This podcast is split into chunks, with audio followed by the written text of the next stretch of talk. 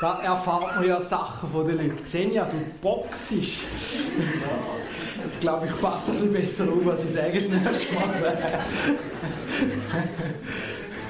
Was man so alles macht in der Freizeit, was machst du in der Freizeit, für was ist Freizeit überhaupt da, was, was gibt es?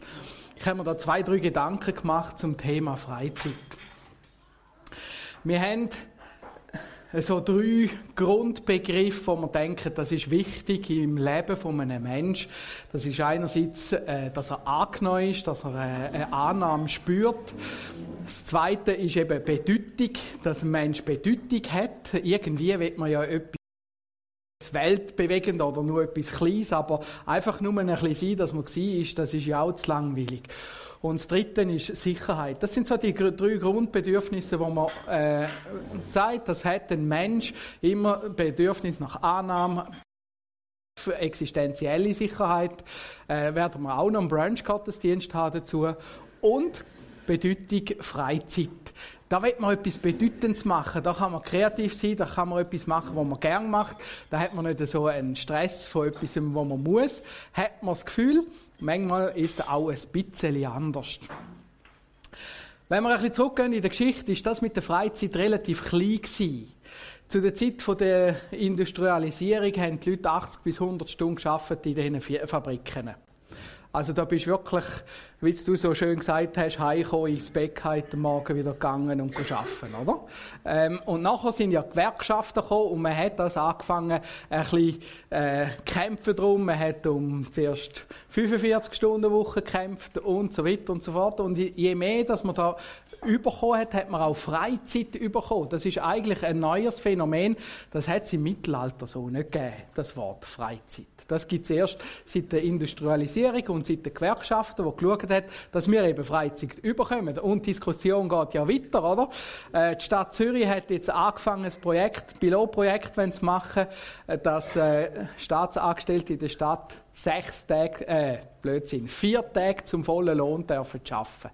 Also heute geht die Diskussion um vier Tageswochen und nicht um fünf Tageswochen, oder? Und natürlich, du hast dann nachher mehr Freizeit. Auch in England hast du schon so Tests gegeben von Firmen, die ihre Leute vier Tage beschäftigt haben, zum gleichen Lohn wie heute bei fünf Tagen. Und das macht unsere Freizeit mehr auf. Wir haben mehr Zeit heute für das, was wir machen, vielleicht auch für das, was wir gerne machen. Für was brauchst du deine Freizeit? Was investierst du in deiner Freizeit? Ich habe mal bei Wikipedia nachgelesen, was das bedeutet, Freizeit, äh, um was es geht, und habe dort einen Satz gefunden. Die Funktionen der Freizeit sind vor allem Regeneration, also wenn du stark gearbeitet hast, dann gehst du schlafen. Ich habe äh, morgen meinen arbeitsfreien Tag und dann tue ich am Montag gerne ein bisschen ausschlafen. Ist immer schön, wenn dann alle anrufen, die am sieben Uhr gehen arbeiten, oder? Und um halb acht Uhr das Telefon klingelt. Naja, äh, genau. Also Regeneration, Re- Rekra- ich muss es da legen. Rekreation, Kompensation. Also wenn du zu viel gearbeitet hast, kannst du ja auch manchmal dann kompensieren. Das ist auch gut, kompensieren. Wenn du äh, streng hast, eben geht ein bisschen äh, die Regeneration rein. Interaktion, das heisst, du bist mit anderen interaktiv zusammen, kannst Squash spielen oder Badminton oder so. Ähm, Kommunikation, miteinander äh, reden. Es gibt Leute, die können stundenlang telefonieren. Habe ich mir sagen lassen, ich kann das nicht. Äh, Partizipation und Emanzipation. Partip- Das sind Wörter. Hey, Partizipation, geht es darum, dass äh, ich etwas kann gestalten, etwas kann machen, mich partizipieren. Und Emotion, e- Emanzipation geht es, dass ich eigentlich mich weiterentwickle, aus mir rauskomme, äh, Neues entdecken. Zum Beispiel machst du eine Abendschule, wo dein Arbeitgeber nicht scha- äh, zahlt, damit du nachher eine andere Arbeit äh, oder eine bessere Arbeit kannst machen. Das geht alles in diese Themen. Das ist, sehen wir, Freizeit extrem weitläufig. Und wenn man so über Freizeit nachdenkt, denkt man immer an das Schöne. Also an das Besuchen von einem Freizeitpark, Ferien. Für mich ist Ferien ganz etwas Tolles. Ähm, ich liebe es, mit meiner Familie ähm, durch, durch halb Europa durchzufräsen mit dem Auto. Unsere Kinder sind da einiges gewöhnt an Autofahren. Das ist etwas Wunderschönes. Aber Freizeit muss ja nicht nur schön sein. In meiner Freizeit bin ich in einer Feuerwehr engagiert und recht heftig mittlerweile. Und manchmal hocke ich da und denke, wieso tue ich mir das überhaupt an? Und vielleicht kennst du das selber aus deiner Freizeit, dass du etwas gemacht hast und nachher überlegst, wieso habe ich jetzt das überhaupt angefangen. Okay, wenn du jetzt ein Pulloverli liest und es wird nicht fertig, ist das nicht so schlimm. Aber äh, ja, es kommt darauf an, für wer, oder?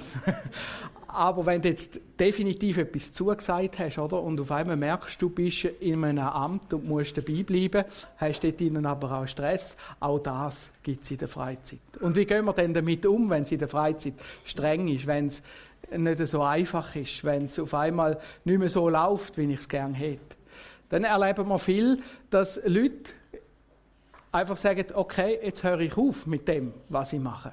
In der Freizeit muss man niemandem etwas befehlen, dann höre ich halt auf mit dem, was ich jetzt tue. Das ist etwas, was ich im Geschäft nicht kann. Ich muss dann gerade die Stelle wechseln, aber einfach sagen, ich höre auf, das geht nicht.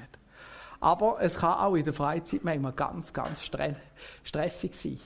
Also ich weiss noch, wir hatten einen Stift gehabt, der hat recht stark Sport gemacht. Der ist einmal so K O aus dem Wochenende gekommen, dass er nicht mehr hätte arbeiten können. Und irgendwann hat ihm der Chef gesagt, wenn das so weitergeht, verbiete ich dir den Sport. Und dann haben wir herausgefunden, er kann das wirklich, der Chef. Wenn du asenfest Freizeit dich ausgibst in der Freizeit, dass du nicht mehr arbeiten kannst, kann der Chef sagen, jetzt ist fertig, weil du musst die Leistung können bringen im Geschäft. Das ist noch verrückt.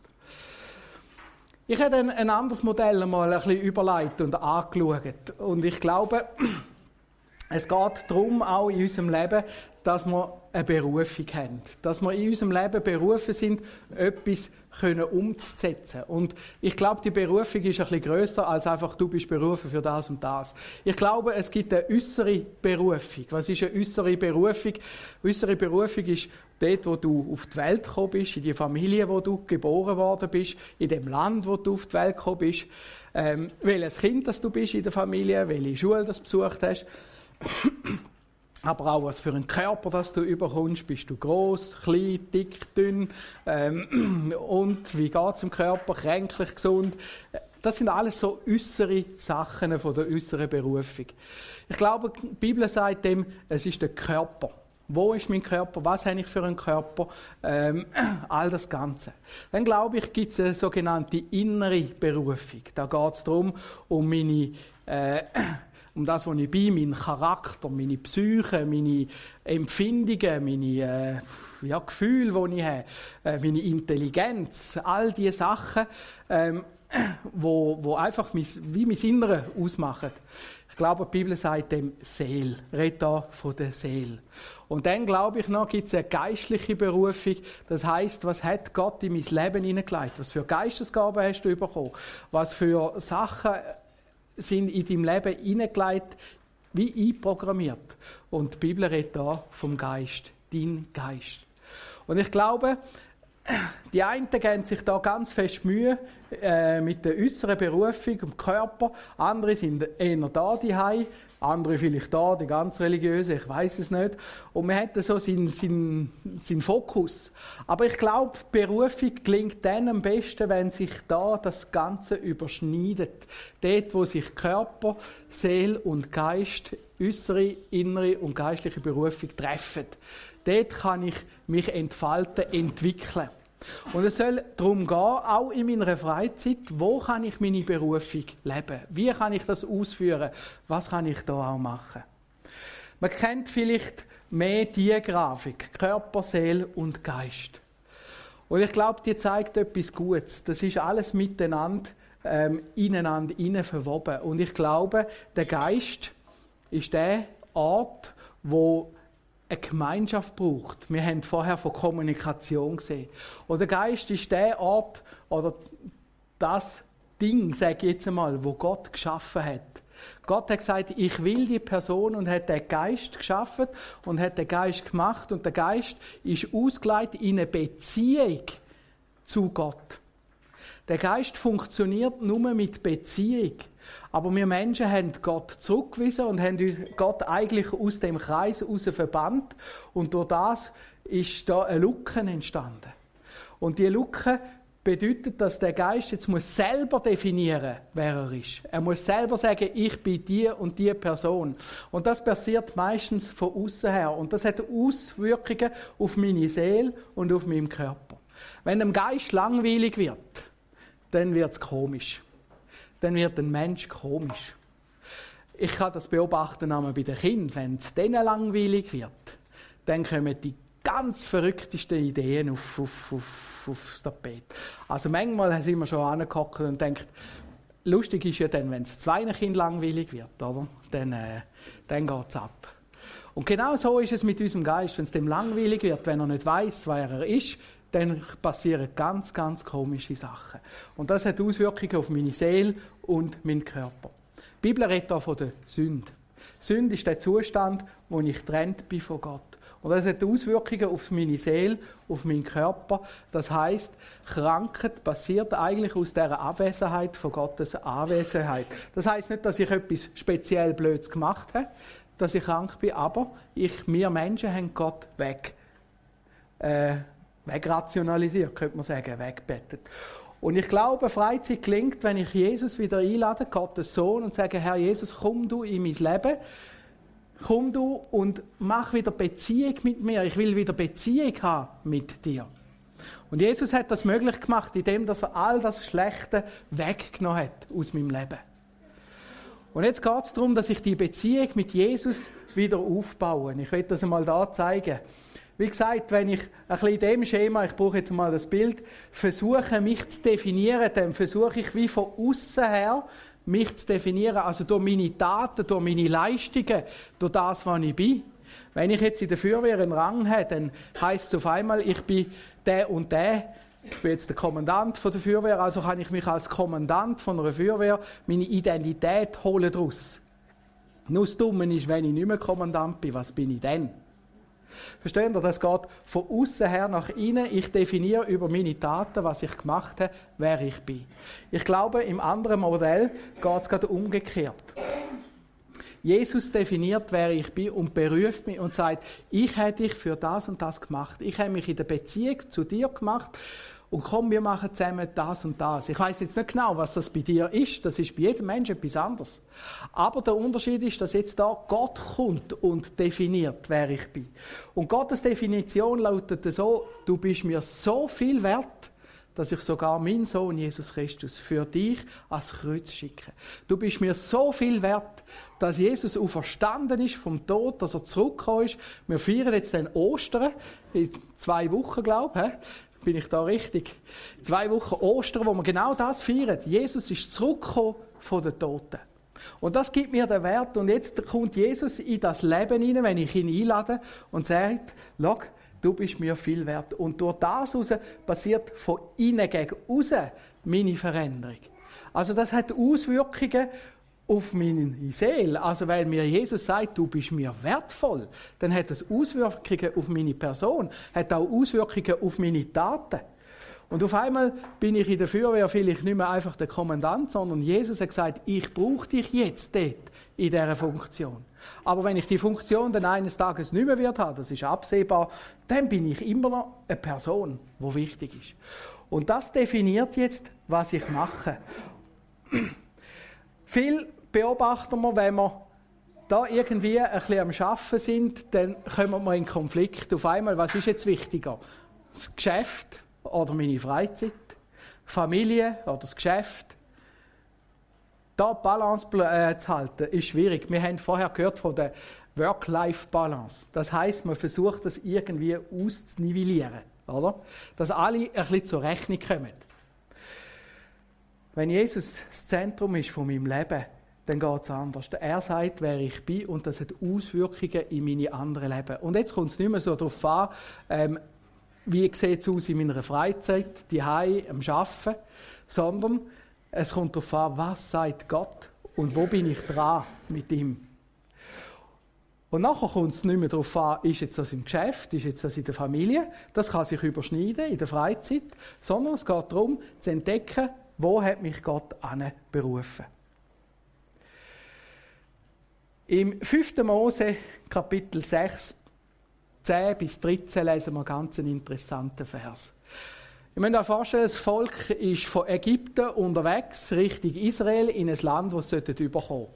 Und jetzt kommen sie in das Land wie geschenkt über. Es ist das Geschenk, das sie haben. Und jetzt sagt Gott, wenn dich nun der Herr, dein Gott, in das Land bringen wird, von dem er deine Väter Abraham, Isaac und Jakob geschworen hat, es dir zu geben, große und schöne Städte, die du nicht gebaut hast, und Häuser voller Güter, die du nicht gefüllt hast, und ausgehauene Brunnen, die du nicht ausgehauen hast, und Weinberge und Ölbäume, die du nicht gepflanzt hast. Also das wird zeigt, wenn Gott dich in das Land schickt, dir das Land gibt, wo du eigentlich nichts gemacht hast davon. Du hast Häuser, Weinberge, du hast zu essen, all das kommst du geschenkt über. Und wenn du nun isst und satt wirst, so hüte dich, dass du nicht den Herrn vergisst, der dich aus Ägypten, aus der Knechtschaft geführt hat. Das heisst, Gott sagt, du hast das Recht zum Geniessen. Ich schenke es dir. Du hast das Recht zum Geniessen, dann geniesse es auch. Und manchmal tut es mir ein bisschen leid, wenn Leute da sind, die nicht geniessen können, die einfach nicht wissen, wie man geniesst. Wir haben einmal eine Zeit lang in Hallau gewohnt. Das ist in Schaffhausen. Und ihr kennt ja das Programm von den Schaffhausen, oder? Schaffen, Hausen. So. Und nicht anders. Nicht Hausen schaffen, sondern Schaffen, Hausen. Und dann sind wir da gewesen, und die Schaffhauser, ich sage euch, die haben die schönsten Gärtchen. Also ich habe noch nie so schöne Gärtchen gesehen, wie dort in Schaffhausen. Aber was ich nie gesehen habe, ist einen reinhocken und zu geniessen. Ich denke, das kann sie auch nicht sein. Oder? Wenn ich am Abend oder äh, am Morgen einmal ein bisschen laufen durch die Weinberge, dann hat mich alle blöd angeschaut. Also wir dürfen geniessen, du sollst geniessen, aber beim Geniessen ver- vergiss Gott nicht, der das geschenkt hat. Und da sind wir wieder bei dieser Beziehung. Vergiss den Herrn nicht, der dir all das gegeben hat. Was braucht es zum Glücklichsein in der Freizeit? Ich glaube, es braucht eine Beziehung zu meinem Schöpfer, zu Gott, zu Jesus. Es braucht, dass ich das Vergnügen, das ich bekommen habe, kann als Geschenk von Gott anschauen kann. Dass ich sage, Gott hat mir das geschenkt. Und wenn mir Gott das geschenkt hat, dann kann ich es geniessen. Dann darf ich es geniessen, dann soll ich es ja geniessen, weil Gott mir das geschenkt hat. Aber in dem Ganzen geht es auch darum, dass ich meine Berufung entdecke und sage, danke Herr, dass du mir das gegeben hast. Und ich will es jetzt auch einsetzen für dein Reich. Ich will jetzt mit dir etwas zusammen umsetzen. Ich glaube, die Beziehung mit Gott ist ganz, ganz wichtig, auch in der Freizeit, dass meine Freizeit kann glücklich sein kann. Und auch dann können Sachen passieren, die vielleicht schwer sind, aber ich weiss, Jesus ist dabei, Jesus ist dran. Und das geht darum, die Berufung zu entdecken. Ja, was ist für dich glückliche Freizeit? Ich will das einmal die Frage so weitergeben. Ihr könnt nachher an den Tisch noch weiter diskutieren. Und vielleicht hast du ja auch Momente gehabt in deiner Freizeit, die nicht so glücklich waren. Fragt einander mal, wie sind ihr mit dem umgegangen? Was habt ihr denn gemacht? Äh, wie war das Resultat gewesen? Was habt ihr versucht? Glücklich sein in der Freizeit. Was macht dich glücklich?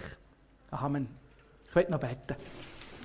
Herr Jesus Christus, ich danke dir von ganzem Herzen, dass du nicht nur ein Gott bist von der Kirche, sondern ein Gott, der mein Leben will erfüllen will, der mich kennt, der mich beschenkt. Ja, und ein Gott, der mit mir durchs Leben geht. Danke vielmals, dass du so viel hineingelegt hast und dass wir miteinander den Weg gehen können. Danke vielmals, dass du so ein grosses Interesse hast an uns, dass du uns führst und dass du uns leitest. Amen. Amen.